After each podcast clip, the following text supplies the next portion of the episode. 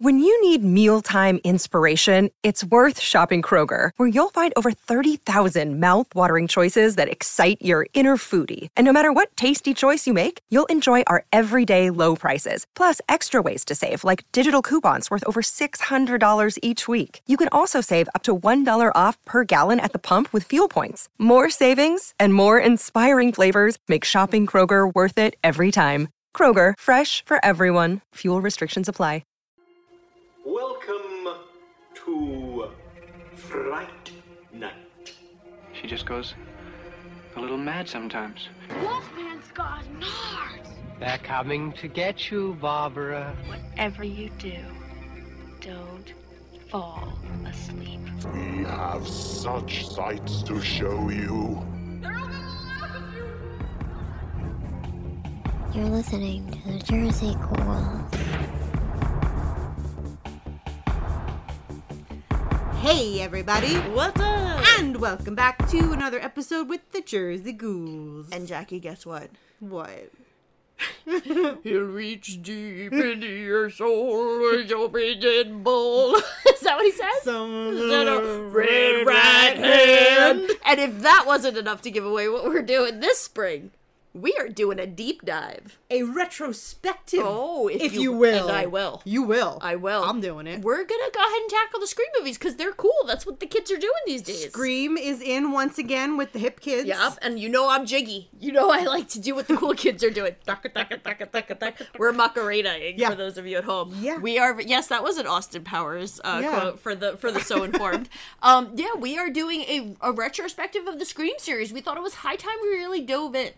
Yeah, and I'm assuming that the Screams the the franchise has not ended yet, but we've got six. It's so hot right now. So we figured the first three for this episode, Yeah, the OG. the OG trilogy, mm-hmm. and now the new trilogy for the next next episode. And then you know what? When more screams come out, we'll do you. more Yeah, episodes. we'll be in the home. we will be, and yeah, that's fine. And that's okay. I um, might, you know, I'll still watch it. I will too. Yeah. Um. So it's funny because when you suggested this, I was like, like you know me and my highbrow. I was like, we're not gonna have enough to talk about all the like. What am I gonna say? But I stand corrected because there is a lot of stuff to talk about when it comes to these films, when it comes to '90s horror, when it comes to the franchise itself. I I this kind of renewed my love for Scream. Yay! Yeah. Well, you know, you've always been a champion of the first one. Yes. Really, and I mean, it's it really did bring so much back, or not so much back. It brought horror to the forefront in the mid '90s when. In the beginning of the '90s, there Mm-hmm. was there wasn't a whole lot out there. Um, I, I, I oh I forgot to mention we have covered the original Scream. We did it a long time ago, Mm-hmm. several years ago, and actually I re-listened to it recently, and the audio is shit because we didn't know what we were doing. Yeah. So So true. so so true. Um, but we figured that we would tackle it again because we are going to do this whole retrospective. But I do remember us talking about in that episode just the lack of horror, like really decent horror in the early 90s. Now, I do remember that I will always champion Demon Knight from 1995 um, because that's just um, like one of the best. But I digress. Uh, but no, you did bring up the point then that there there's not a lot to write home about in the early 90s. Like it really slumped from the slasherific 80s to, you know, 90 to 95. There was just kind of crickets. there was absolutely, and I think that this movie kind of puts a big fat like exclamation point after horror, and it makes all of the studios realize that kids, the teenagers in the 1990s were the ones driving the box office, and if you wanted to make good money, you took a couple of the kids from the TV shows they were all watching and you schlepped them into a horror movie, and thus was born the 90s horror films. Yeah. Um, and n- really, 1996's Scream One, if we could jump right in, is the is to me the OG of all of it. And this is a Kevin Williamson Wes Craven joint, and what a great fucking duo! Because you have Kevin Williamson's like angsty Dawson's creakiness mixed with Wes Craven's like just mastery, for lack of a better t- um word, and just interesting way of understanding how big what he's doing is in the moment, right? And they are just perfection as a writer director team. They are, and I think it helps. Um, the year prior, Wes Craven doing Wes Craven's New Nightmare, with You're uh, you know yeah, you're still in my thunder. Am I ahead. nice? Yeah, Nice. this well, I was gonna I say quoted you on. it's one of those things that like I think without Wes Craven's New Nightmare, um, I don't want to say without Wes Craven's New Nightmare we don't have Scream, but I think a lot of the success of Scream, like and and and the way that they followed things, how they did things in that movie comes from how successfully how successfully they did it in Wes Craven's New Nightmare. Yep. a hundred percent. And actually, uh, to quote you, which I did when I was doing my research, as you said, New Nightmare walked so that Scream could run. You said that to me. I did say that to and you. that is exactly the quote that I used when I, in a thesis. I'm going to circle back around to in just a minute, um, because I do want to talk about how we get there. But in before I talk about how we got here, let's talk about the Gainesville Ripper or the person who this this was actually based on. This is a guy who, um, Danny Rolling, who in like the the the early '90s ran around Florida, killed a bunch of people used knives often and then like propped up the bodies decapitated a victim i mean really really gory crap and if you remember and this is one of the things i love about scream what was the biggest place for parents and crazy people which are one and the same to get their news information? Where did everybody listen to for what what was happening in the world? Things like oprah donahue Hard copy. Maury, hard copy you know like uh what's that the one with the clock? 60 minutes those are bigger than ever in the mid 90s so what better thing to capitalize on than our obsession with like random crime? Mm-hmm. And the the character to me what makes this film so brilliant is so many of the things that it evolves with horror, but also the way it commented on the time because Gale Weathers was the ultimate, like, perfect storm of all those horrible daytime TV ladies who were exploiting the fuck out of horrible, horrible, horrible tragedies because the suburban people couldn't get enough. Right. So to me, the the mid '90s, the one thing Scream is so brilliant about pointing out is that this is a world before like Law and Order and all these creepy shows and all these serial killer documentaries that now we just suck up. This is Oh, a yeah. world where you had to do it through like Maury and Oprah, and then it was okay.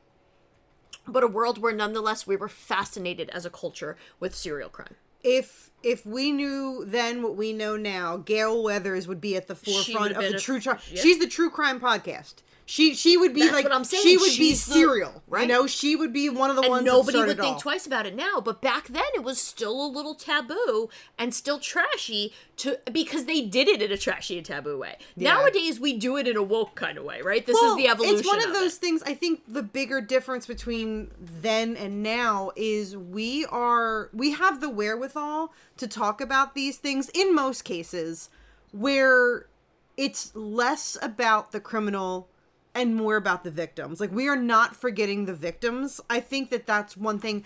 Not all of them, but Mm-hmm. We're- I we're think we're, we're it becoming more aware, and we're talking about these things in a more tasteful light. Correct. Where it's not glorifying and we're not lying. killer. We're not Yeah. lying. We're not exploiting. We're not uh, sensationalizing. I mean, when you think about like the satanic panic of the 80s right through to this like mid 90s, oh my God, you're going to get murdered by a serial killer phenomenon. Mm-hmm.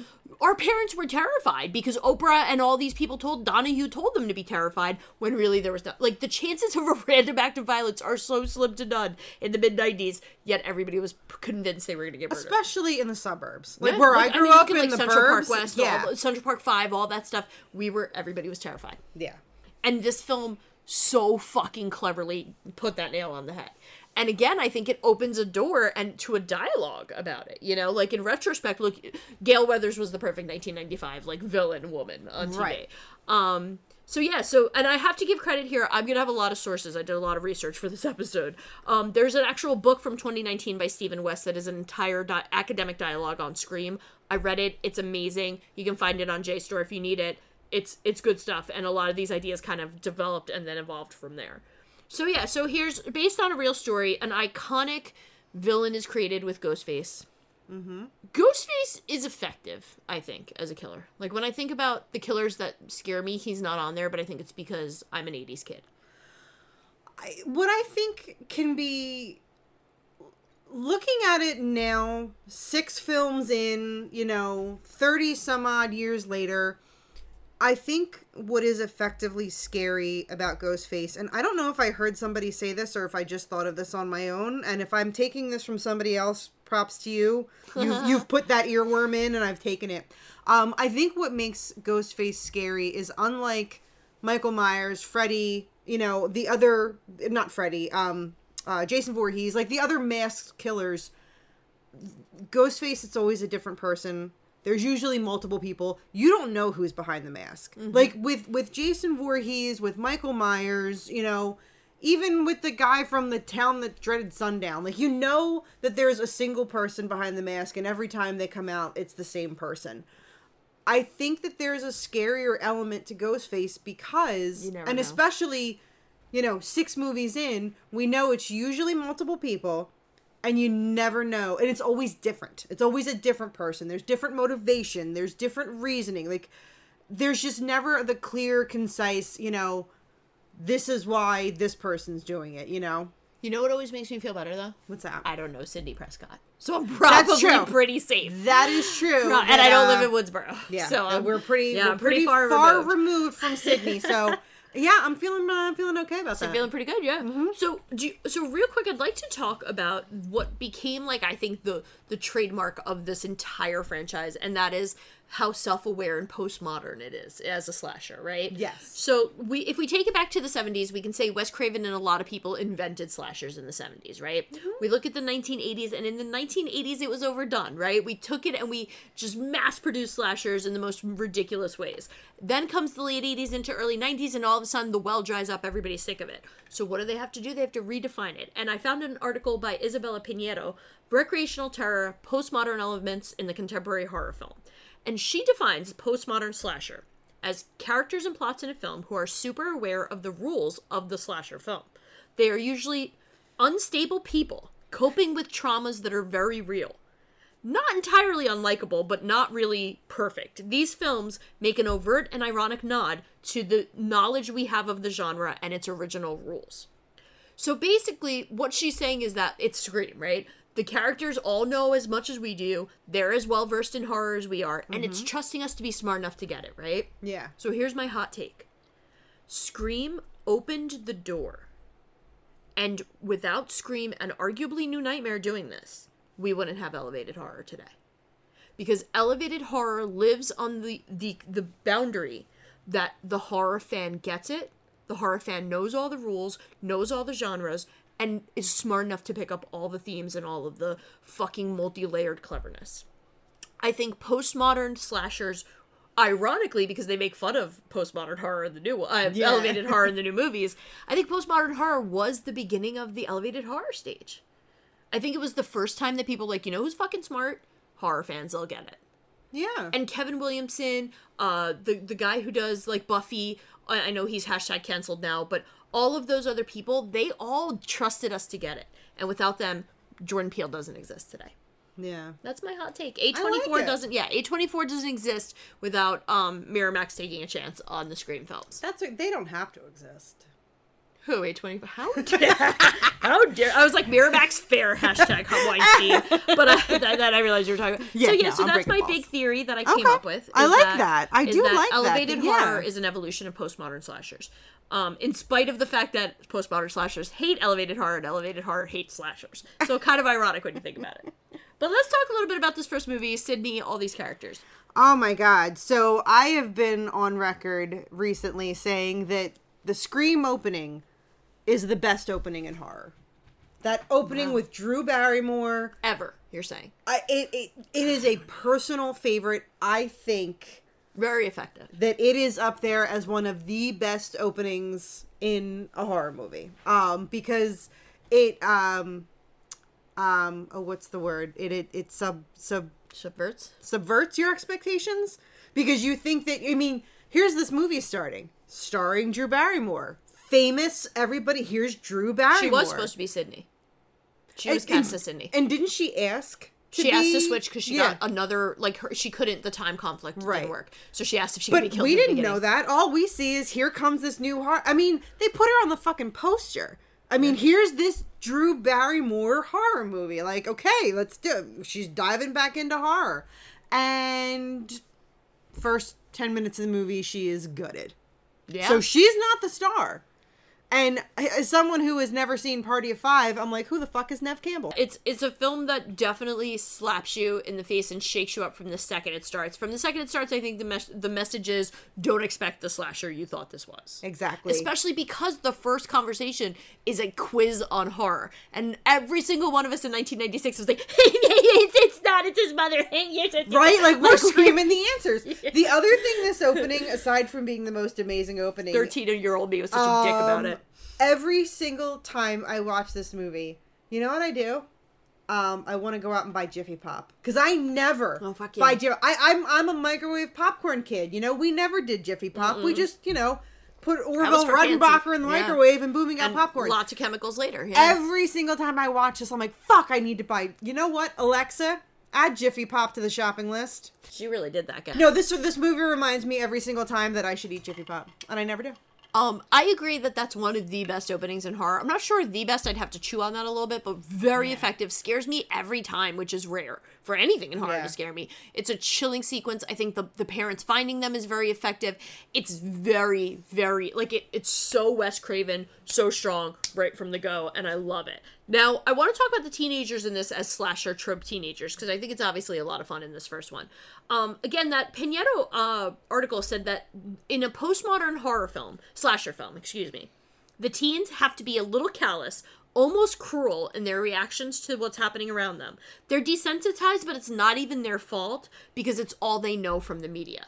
And again, I thought this was the generation that our kids would become watching like like my kids literally watched footage of the last school shooting. Yeah. And I was like, how the hell are people watching this crap? Like, I, it's so true. They're so desensitized and callous. And it, it's like the postmodern slasher knew that's where kids were heading. Like, they all laugh and make jokes about two of their classmates dying. yeah. But that's how they'd react today, too. Probably. I think Ugh. there's the naivete of like, even when it's happening in your town, like it's not going to happen to me. Like I'm safe. Right, I'm right, fine. right. There's this false sense of security. right right You know. and this and this distance from violence even when it's on your front porch which blows my mind um i loved the statement that in postmodern slashers the teenagers aren't just like perfect lives who get invaded by this other that they are causing the own violence and distress in their lives. And they use of course billy and stu as the examples but they kind of it, the article calls back to the whole crew and how like even sidney in a way is kind of bringing all this trauma and like she's had this horrible thing happen with her mother and she's very much kind of grappling with that in a way that distresses her. None of these kids are living like like hashtag best life you they, know? they really aren't. And I mean, you've got, um, I, I think out of all of them, Tatum is probably, but that's because she's probably the most oblivious.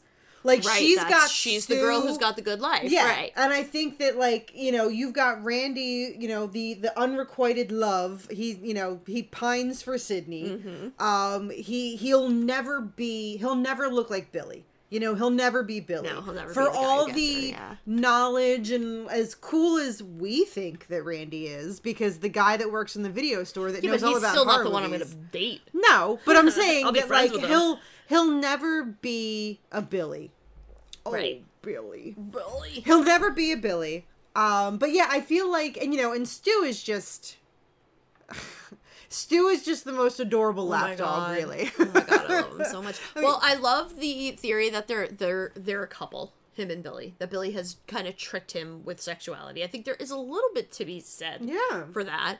Um, I don't like that Tatum is in on it. I don't like that theory. I was just gonna bring it up. I kind of like that. no, she I kind nice. of. A, I don't think she I would do kind that. of a little bit like that, or maybe it's one of those like, I don't know, like watching it with that lens of she was in on it.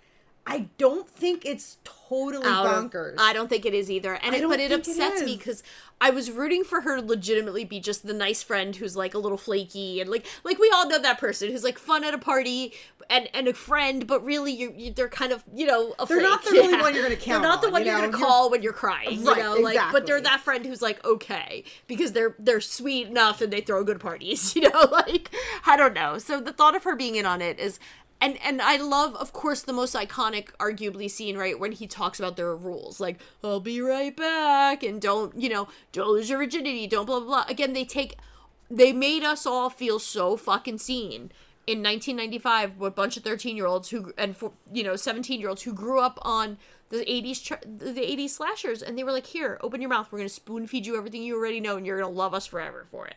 And it's true. Horror has forever been changed since then where we just want that wink and nod we do we crave it I like that we are so far removed from when this came out. Um, and it's just, you know, it's, it's, and you know, people that, you know, in 1996, people that were 40 in 1996 could have said about movies in the 60s and the 70s. But one of the things I love is that we are so far removed now that one of the big reasons that Billy was a suspect was because he had a cell phone.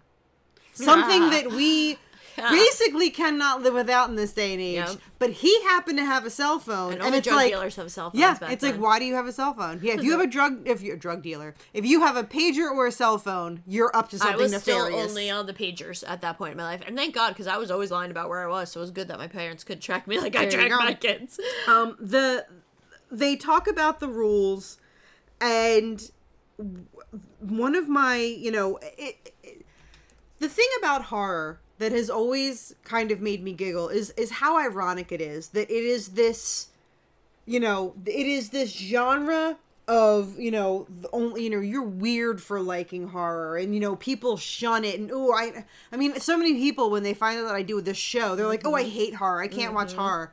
Um but it's so funny that like the the morality of the rules you know if you do something bad like have sex smoke cigarettes drink alcohol you are gonna die it's like the genre that they shun is actually teaching, you know, what the, the the church is teaching, what the school is teaching. You do bad things, you're going to get in trouble. It's the virginal people that live, you know? Um so I've always found that very ironic. There is irony to that, yeah. But one of my favorite things about this movie that for some reason I did not pick up on until this watching. And I mean, how many times have I seen this movie? But the f- and this is this it was this moment because I know that I've talked about like you know my list of like who are my favorite final girls and Sidney has never really been anywhere near the top of my for me. list. But I'll tell you, the girl moved up into the top five for me because watching this movie la- uh, a couple weeks ago for this for this episode, I realized something. She has sex with Billy, mm-hmm. even though she still suspects him, and I think that's a really fucking bold power move. That even though she still suspects him, She she yeah, she like you shit. know she she has sex with him. Like there's this her. element of I've used you Yeah, that I really I'm like I, I like that. It a was lot. a I power of move, and I, I'm like, I don't know thought of that- it that way, but I like it. yeah like I, for some reason like it just kind of came to me and my note was Syd- Hmm. Sidney still suspects suspects Billy fucks him anyway. It's a power move. Total final girl. Like Oh, she total took final girl for she sure. took that power back of virginity or not. Yeah. Be damned. Like this isn't about my sexuality. It's about you being a fucking psychopath. You know, like what Yeah. goes on in my basement does not determine my outcome. Mm-hmm. Right. And I really like I don't know why Well, I think that that's why me. it's so important that she does have sex is because Yeah. she survives in spite of it. So I do understand. I always took that as like a, a wink and nod to Carol Clover that like you, th- she has sex and lives at, lives to tell the tale. Um, but I do want to circle. I want to put a pin in in Sid and her sex life and her as a final girl because I think that's a perfect transition to Scream too. But I also don't want to rush. So Um, no, my uh, just the the the reveal at the end when we get the big reveal. The, the third act at the house party. so much. The house party is so good. I think the reveal is absolutely awesome. And quite frankly, I, my my final note is Matthew Lillard in the third act makes life worth living. like some of So my true. some of the best lines from this whole series. Is is Stu? Yes, Stu. The, His- oh, his- feeling kind of woozy Oh my here. God, I he's, love- he's he's the reason for the season. Like I quote his third act of that way more than I should on a daily basis. Like I really do. Yeah. Like like just oh so good. But you know what? I, Um, and I have to I have to backtrack slightly because in the past I've kind of made fun of Skeet Ulrich. I may or may not have called him a Walmart Johnny Depp. Um, but honestly, like again, You're not wrong. rewatching it, I'm like, you know what, Skeet, I love you. I'm sorry. You're he was so good as Billy. Yeah, I mean, that he I'm was like, so you know- uh, like. The, listen, fourteen-year-old me wasn't complaining. If that's what you're worried he about. He was so good. At, he just played such a Good good, serial killer, unhinged, Yeah. self-righteous. Like, ah, and so we good. get we get what becomes a really important plot point too in Maureen Prescott because it's incredible like it, it is incredibly well done first of all the level of victim blaming that happens throughout the entirety of this entire Mm-hmm. franchise and it's definitely a theme that I think starts to really get tackled well in the later films but this notion of Sid carrying the sins of those before her and also the notion of all these men trying to control her through this idea that she's somehow to blame or her mother like the, billy's just one big slut shamer at the end of the day Yeah. And he can't handle that his daddy's cheating on his mommy. So he goes off and uh, goes off the rails. You know what i mean? And then winds up raping her and it's, it's just a horrible horrible narrative. And so this idea of like maureen being the villain in this first film i think is a happy accident for them because they almost make it like oh your mom was naughty. Look what happened. And later on they'll do a good job of kind of becoming more woke about that. And I try to use woke without being like ironic there, but in this film, it was kind of like cringy to me that like, oh, you're slutty. See, look what your slutty mom did, and look at all this violence that's being enacted upon you. Oh, yeah. because we men decide, right? The If, real, if your mother would have just kept her legs closed, Right, none of this, none this have would happened. have happened. Like, fuck you, dude. And I love that you're right. I love that Sidney's the like, fuck you, man. Like, I'll fucking bang you right now. Like, she's so. You're right. I like that reading because I like this idea that she's like throughout the whole movie, both her and Gale are like, nah, you're not controlling this narrative. We are, Hmm. and that's what makes them such iconic final girls to me. Because I do think Gale deserves final girl status too. And I think that she does a great job. They both do of being like, no, we're the fucking bosses here, and don't be blaming us. Later on, they'll they'll get better at it, but don't blame me because of my mother, or don't blame me because Yeah. you you're fucking salty. So I do love that. But nineteen only a year, year goes by, and they churn out number two because it's a fucking cash cow at this point, Yeah. right? Um. So now gone are like now they have the task of making it still ironic and clever, and they do a great job with playing with sequels with this one, right? yes. Now that opening scene. Jada Pinkett's character in the beginning, she talks about women of oh, color. excuse me, Jada Pinkett Smith. You got. Jada Pinkett Smith. My bad. Yeah, you're lucky I don't Uh, smack you. Too soon. Too soon. Too, soon. You can smack me. Yeah. um, she she makes a comment in the beginning in the movie about people of color dying in horror movies. Oh yeah, Um, good point. Yeah, so they knew what they were doing Like by she did, off but two and- which I did say that, like you know, But then the just rest of the movie's so just two years prior, she herself was the final girl She in was. Demon And Knight. I knew you were gonna bring up Demon Knight. Demon Knight. well, come on, it's Jada. She was the final girl in that one. But no, she she makes a comment in the beginning about, you know, people of color in horror movies and the trope of, you know, they never make it to the end and blah blah blah.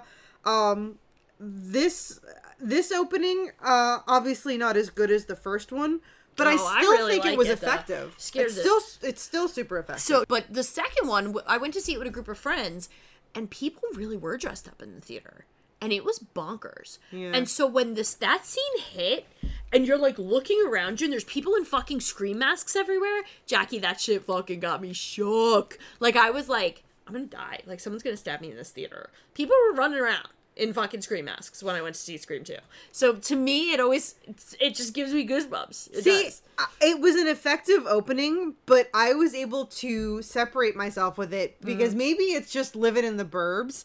I've never been to like a rowdy movie Really? theater. Yeah. Oh my god. You know? People Like- were in the scream mask when I went. yeah, no, that's bananas. And they, the, the workers were too.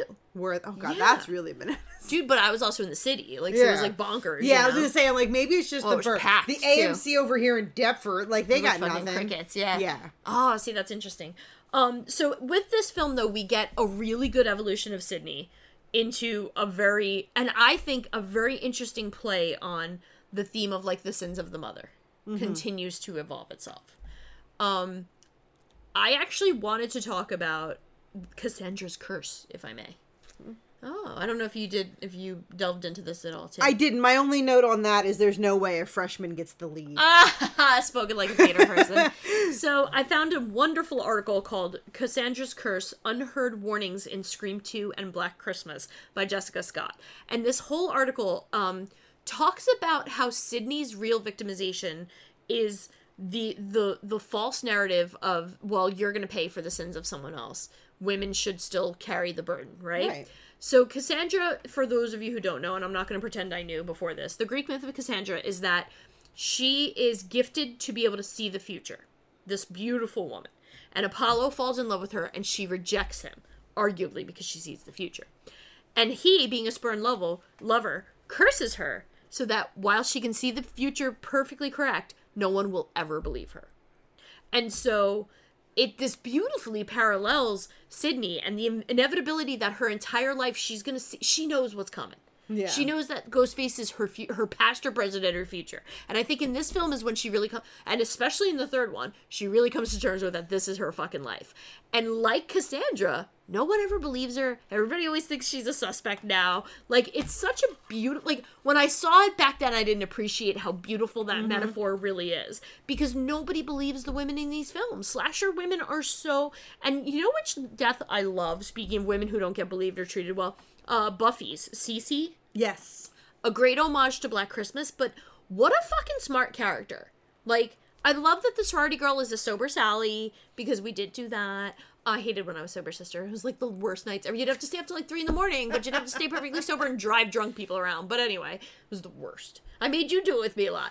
But but like at the end of the day, the idea that no one believes these women and nobody like cares that this is their fate is so poignant to me. It also does a good job of showing just how evolved Sidney is going to be because Sidney's not just going to be the girl who survives. No, we're going to watch her evolve through her survival. So, like Laurie Strode, and you know what a sucker I am for that narrative, we're going to get to see just how much all of this trauma is going to carry her through her life. But we're also going to get her re- to watch her really be like, fuck these men. No, this is not about my mother. No, Laurie Metcalf.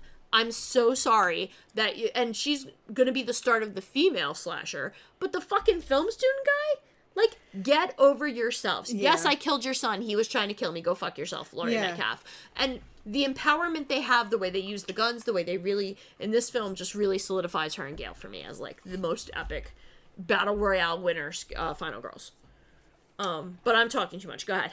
uh no you bring up a good point and it's it's something that i i didn't mention in the last uh or for for scream one but the introduction of guns in a slasher.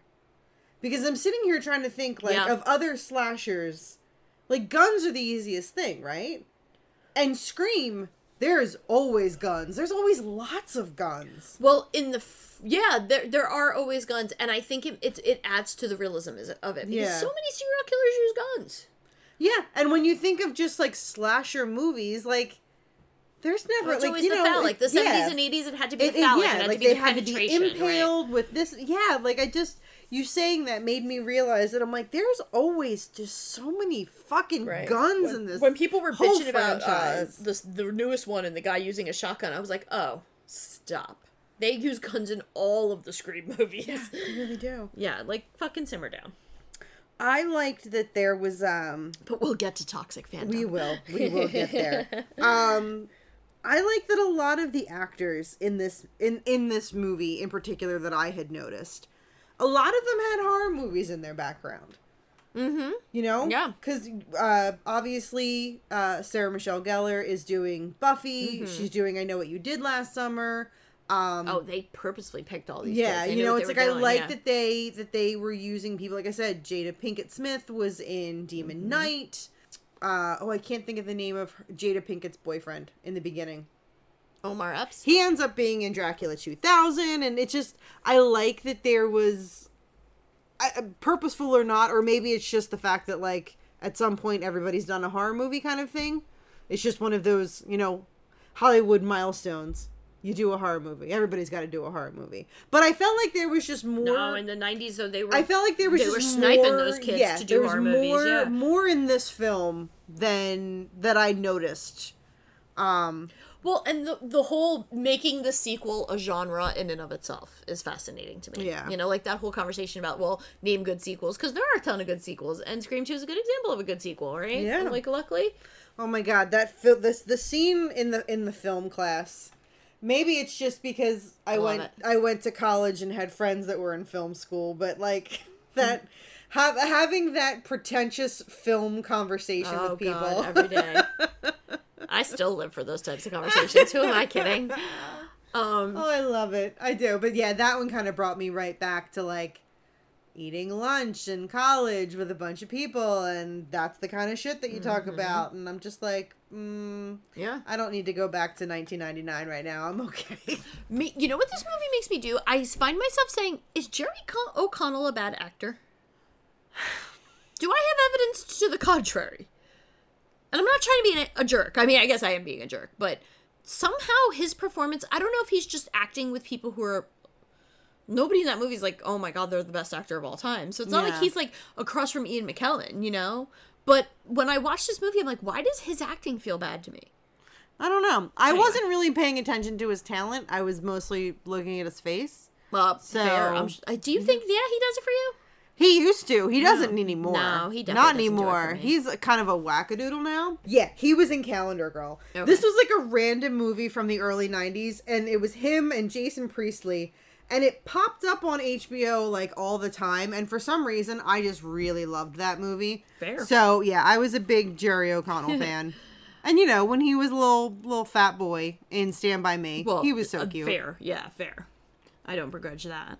Um, but yeah, no, I think this film really adds a lot. I think it introduces the stab films, which wind up being a very funny plot tool for for the rest of the franchise. I think the two of them create another really good film here. I mean, I just think it's got a lot to say. It does a great job of evolving them as final girls. It I didn't see Laurie Metcalf coming um, when I Yeah. first watched it. I thought the film student guy, and they use it again in in future Yeah, movies, and it's um, getting a little old. But this is one of the first times where I know we have to suspend our disbelief, but this was one of the, on the rewatch. I uh, my note is on the rewatch. I kind of hate that Dewey lived as long as he did. Like I oh, think see, I I'm think gonna have a strong disagreement. I think. Dewey could have died No. in one of the first three, and it would be okay. No, I think that Dewey should. My hot take. Spoiler alert. My hot take. They should have kill, killed. that's uh, Gale spoiler alert that's one of my big problems with the current trilogy is that they keep boasting about how things are different nobody's safe but the same fucking legacy characters keep living like well, why Dewey? Finally he should i feel like he should have died a long No, time ago I, I think that. I think Gale should have died in the sixth one. That's my hot take. yeah she's another one uh, fucking her and De- dewey and gale have been shot stabbed But put I- in a blender and kicked off a curb and fucking lit on fire and they keep coming back and that's like the one sticking point But so I does have. Cindy.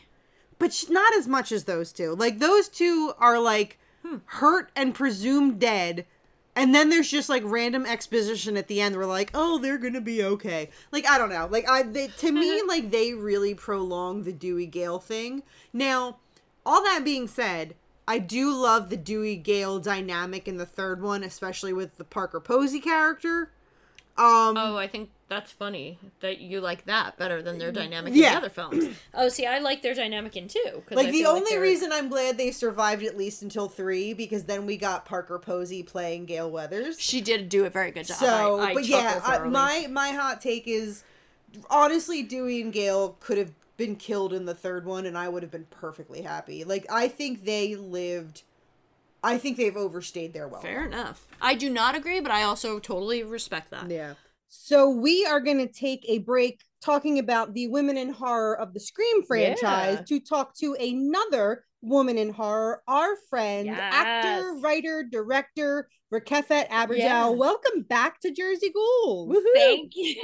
Thanks for having me on. I'm It just has been excited to too see you guys.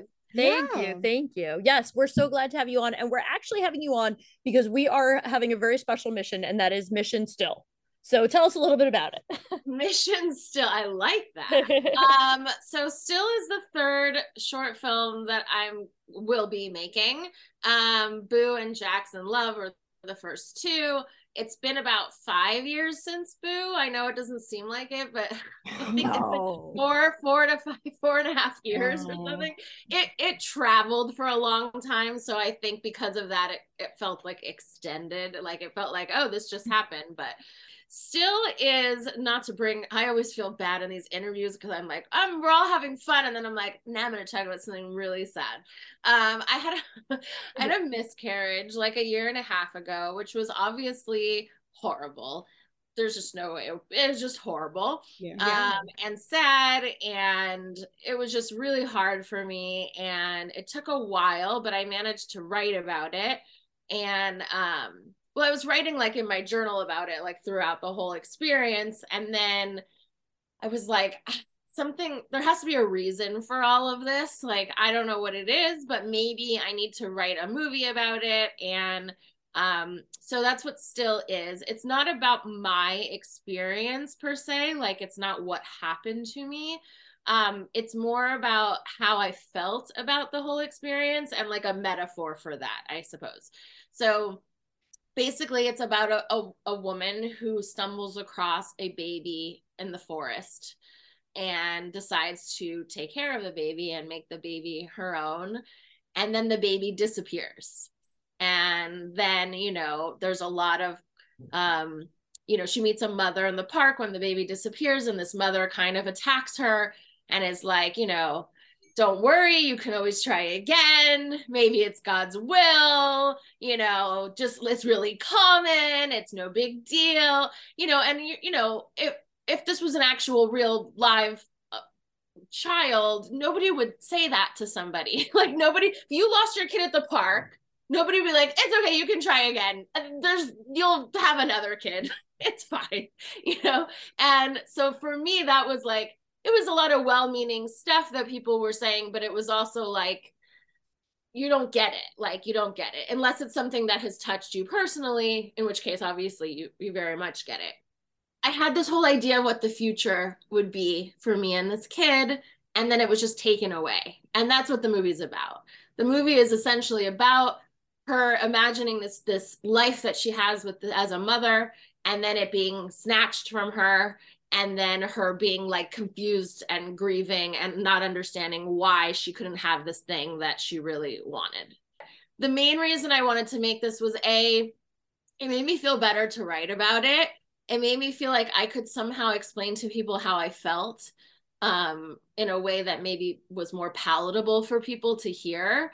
Um, and also, I wanted other women and men who've been in relationships with women who who have this has gone this has happened for them um to feel understood and feel like they could say to somebody you want to know how I felt? This is how I felt. And like hand them the DVD with the movie. Like, this is how it felt to me. All of my, all of the films, all of them, all of three that I've, or two and two and a half that I've made at the moment, um, they're about things that are, were hard for me, you know, like Jackson Love is about not being loved back you know, by somebody. And Boo is about, you know, choosing the wrong things um, to be to want you know what i mean over things that maybe you should want more and this is also and this is about a life that i never got to have that that i feel like i lost this Yeah. is going to be really hard I, I, um, I gotta say, I give you so much credit. I, I can't even begin to fathom the the just just the braveness and the and the like just putting yourself out there that this is going to require and i think that that's just mind-blowingly cool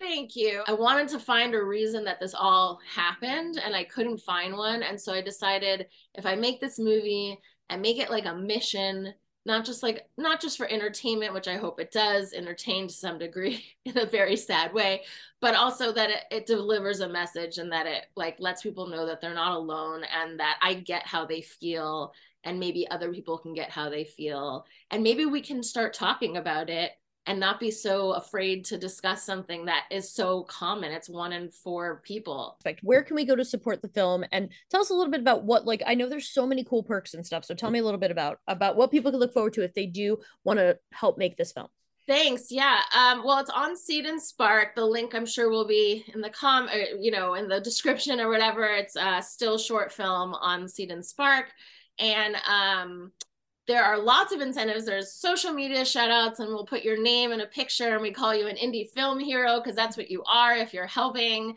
And I'm posting that all over the internet. Um, and a lot of people have been enjoying that, and it takes a lot of time, but I don't mind because that I want to give back. Um, we also have set visits. We have my mom runs like a chef page, and she's going to do all the catering for the movie, so she's offering a dinner for six. Sweet. Um, there's only one of those available in Los Angeles. Wine and challah are included if you want to make it like a Jewish Shabbat dinner. Um, even if you don't, you could still have it. Um, and um, what else is there? There's producer credits. There's always producer credits, IMDb credits, stuff like that. All of these, all of these perks include special thanks. And then the one big credit we've been kind of promoting or pledge incentive, I can't even talk today. The one incentive we're trying to promote is the Love Scars DVD. Um, and I'm making a DVD compilation of all three of my films. So it will have Jackson Love, it'll have Boo, and it'll have Still. It also has behind the scenes, featurettes, interviews, teasers, trailers, crowdfunding, pitch videos. There might be a music video from one of our musicians on there. Awesome. Um, and it's really beautiful artwork. And uh, and so for $125 or more, everybody after 125 is qualifies to get the DVD plus Cool. all the perks that came before, etc. And for 50, you can get a digital link to still before anybody else gets to see it. Um, you know, you want. So um also if you can't for whatever reason spare the money, you can share the campaign link. It's a heavy topic, but I'm sure just the the art of filmmaking, there's enjoyment in the art of filmmaking, regardless of how heavy the topic is. yeah. Sure. And yeah. There's catharsis in it too, right? I mean, oh, um, like that's I think and and I think one of the things if I could just be like here's why you need to to donate and be a patron of the arts here. I think the idea that you're destigmatizing this this thing is is really brave because I think you know as someone who works in mental health I see so many people still so afraid of so many things in this world and of talking about the hard things. And as someone who has very rarely talked about it I'm like yeah you're out there doing the work that needs to get done so that this becomes more easily an open subject. I, I'm so sick of it feeling so taboo. So I think it's really important work, you know? Very cool. And yeah, don't forget, everybody, you can definitely check out the Seed and Spark in the show notes. But also remember, it takes no dollars to share, to like, to to spread the good word. So please help in any way you can. But I think it's really cool. I'm so stoked to see it. We can't wait to support it. We can't wait to have you back on to, to, to talk about something soon. Thank you. Oh, and it'll be scary, but I promise you, no, de- Oh, no, no. dead baby. Okay. I know that on that upbeat note. Yeah. no, but thank you again for coming on. We are so excited for everything. yeah once again uh everything will be listed in the Yep. show notes and uh, just on instagram and facebook on the jersey ghouls page we will make sure that we promote and link and share everything with still and everything going on with hugo So now let's jump back in and talk about Scream 3. Um, so let's talk about three because you love three way more than most. I do. So so yeah, Scream 3. I uh, know many many people that either this is their least favorite Scream or they like out and out dislike Scream 3. Um I don't. I really like Scream 3. As far as the OG trilogy, it goes in order from me. I like 1 the best, then I like 2, then I like 3. Same. Like I go completely in order. Um so yeah, so he, here's my here's my soapbox for Scream 3 as to why it's not as horrible as people think. So there are so many slasher sequels that get really campy and get really ridiculous. There's always a random family member that shows up out of nowhere that gets shoehorned in. Like Um, like in this movie. like that's what I mean. Like, it, and that, but but that's just like that's par for the course when when your sequels keep going and going and going. oh yeah, Freddy has a daughter, and oh yeah, Jason Voorhees has a Fair. sister and a niece, and you know it's it. This is just par for the course, and I feel like they continued the meta ness of slasher movies in Scream Three with it being kind of campy. A little bit funnier than like filming it, you on know the set of the stab yeah like was there clever. was like a little bit more i don't want to say more humor but like there were funny parts to it and i just feel like it totally fell in line with the idea of a multiple sequeled franchise my hot take, lamest open. of all the of all six. Yeah, um, I was never like a big opening. like because you know what? Because Nobody, nobody, gives cares. a shit about Cotton. Thank you. I was Weary. gonna say nobody cares about Cotton Weary. Like nobody gives a shit about No, him. I don't give two fucks. No one cares about I his do not feel like. Do I feel bad that he was falsely accused? I guess it was an honest mistake. Um, it was more about the criminal justice system again, when when she keeps getting blamed for sins that really aren't her fault. Um, but yeah, like fuck you. I, I, this is Also, lamest like you have a talk show called 100% Cotton. Get out of here. That's so stupid. That's so dumb. That's so dumb. Worst, you like, go. worst you go. ever, yeah. Well, that's the thing. We're sitting here saying that like who cares about that opening because who cares about Cotton? We didn't even know the two characters in Scream right. 2. If it's a good open, it's a but yeah, open. and we love that opening. So yeah, the the opening for shitty. Scream Three was it it was not great. Like again, obviously of the original trilogy, this is the weakest one. But Good- I think it's soundtrack. I think it gets a really bad rap because I think it falls in line of a horror franchise with multiple sequels. I think it's there's a lot of very hokey, very silly things about it that almost feel forced at times. But with that being said, I agree with you. It's my favorite of these three, and I think at this point I like them all in numeric order, like uh, for what they Right. are. But I like them all for their own reasons. And this one I do have a few issues with. Um, like I, I liked that in this one first it was like the sins of her mother right? Billy was killing in psycho because of the sins of maureen. Then it was the sins of the actual psycho mother. Right. when it was oh you know you you hurt my billy so now i'm gonna hurt you. And in this one it goes back again to to sidney as like the sin of the mother right? But now it's roman the random half brother she never had.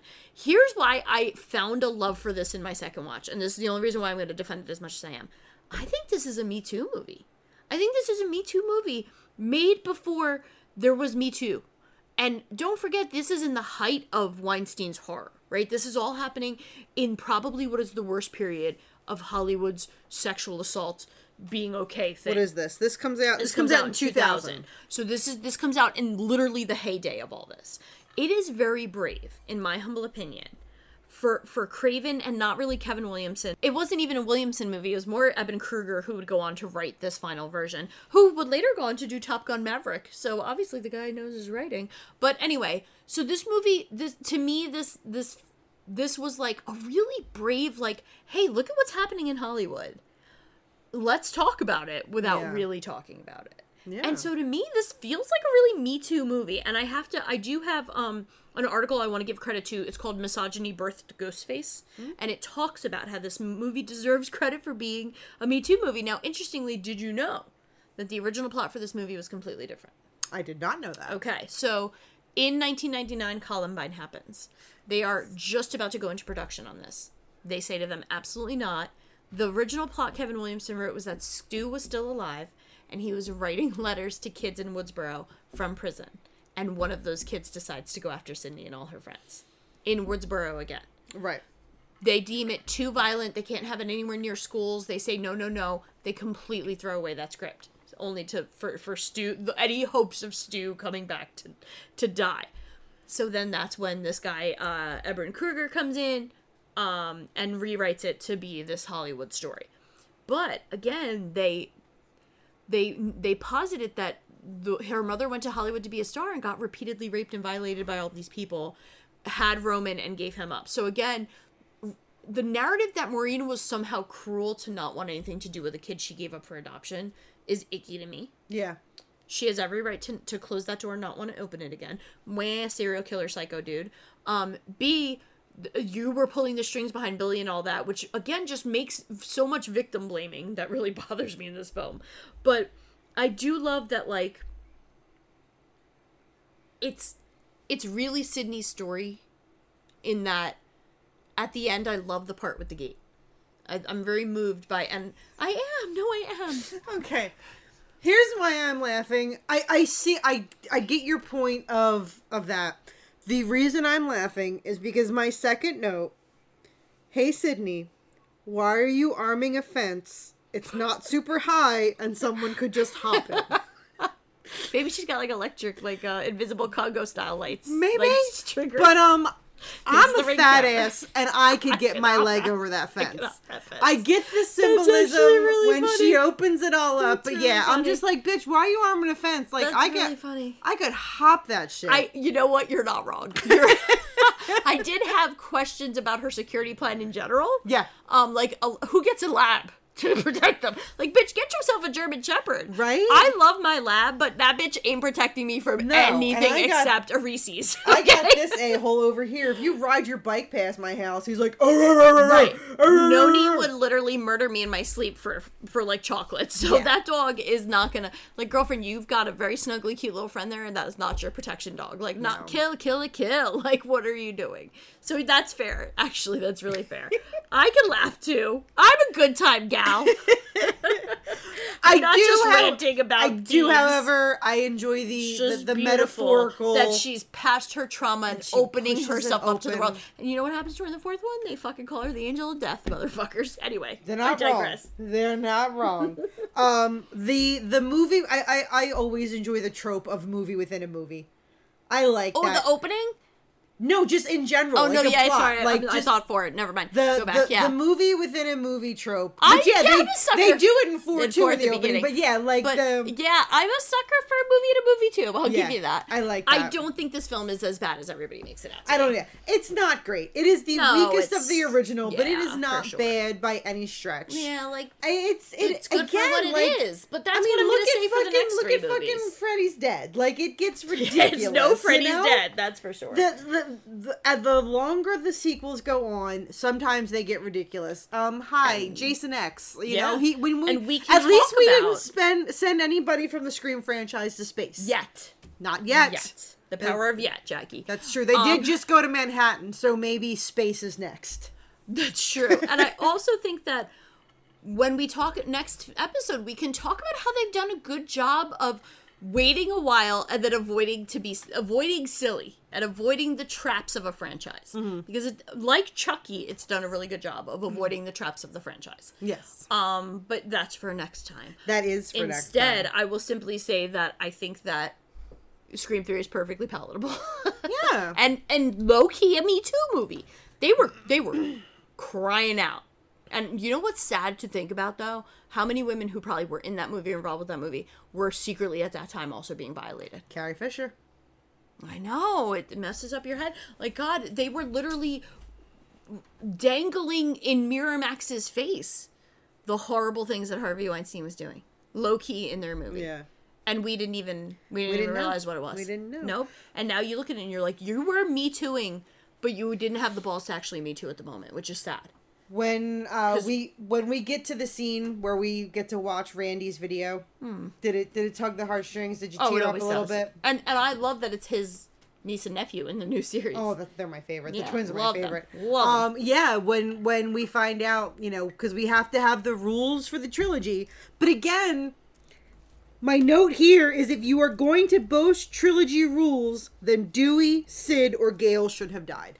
I feel like with every movie, with three, with four, with five, with six, every single time we go through the rules again, they always talk about nobody's safe. We're gonna turn it on its head. Legacy characters aren't safe, but they are every time almost. You know, like Almost, you know, again, you you boasted the the trilogy rules. You made such a big deal out of it, and you're I can't you're, believe you really want them like they bother you your their presence bothers you.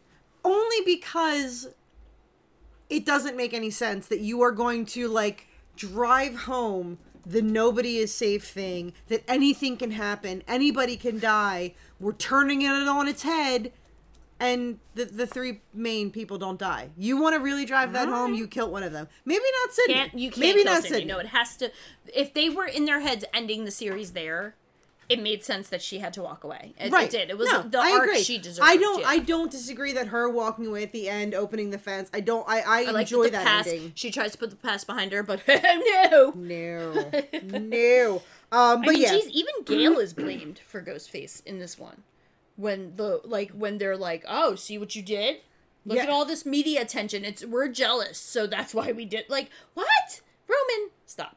Stop. You're past your bedtime. Also, you need a spanking and to go to bed. having very recently watched Felicity for the first time ever last Oh, year, no. I was like, no. So yeah, so that's the first three Scream films. I think they are so big in horror. Yeah. I don't even think at the time we realized how important they were going to be. I didn't see the franchise coming back as strong as it has. I'm so here for it. I love Ghostface. I think we don't have nearly enough of those kind of legacy killers these days. Mm-hmm. But because I just don't think there's any room for like I like that Art the Clown is in, in in the narrative, but I don't know that I love that that's where the slasher is landing. I like that Chucky has come back to the fold. I love what Chucky is doing for postmodern, but think about it; it's very elevated horror. I know you're gonna like roll your eyes at the idea of No, the I- Chucky I- series being elevated, but those kids know their fucking shit. Yeah. and they use the technology around them to their advantage.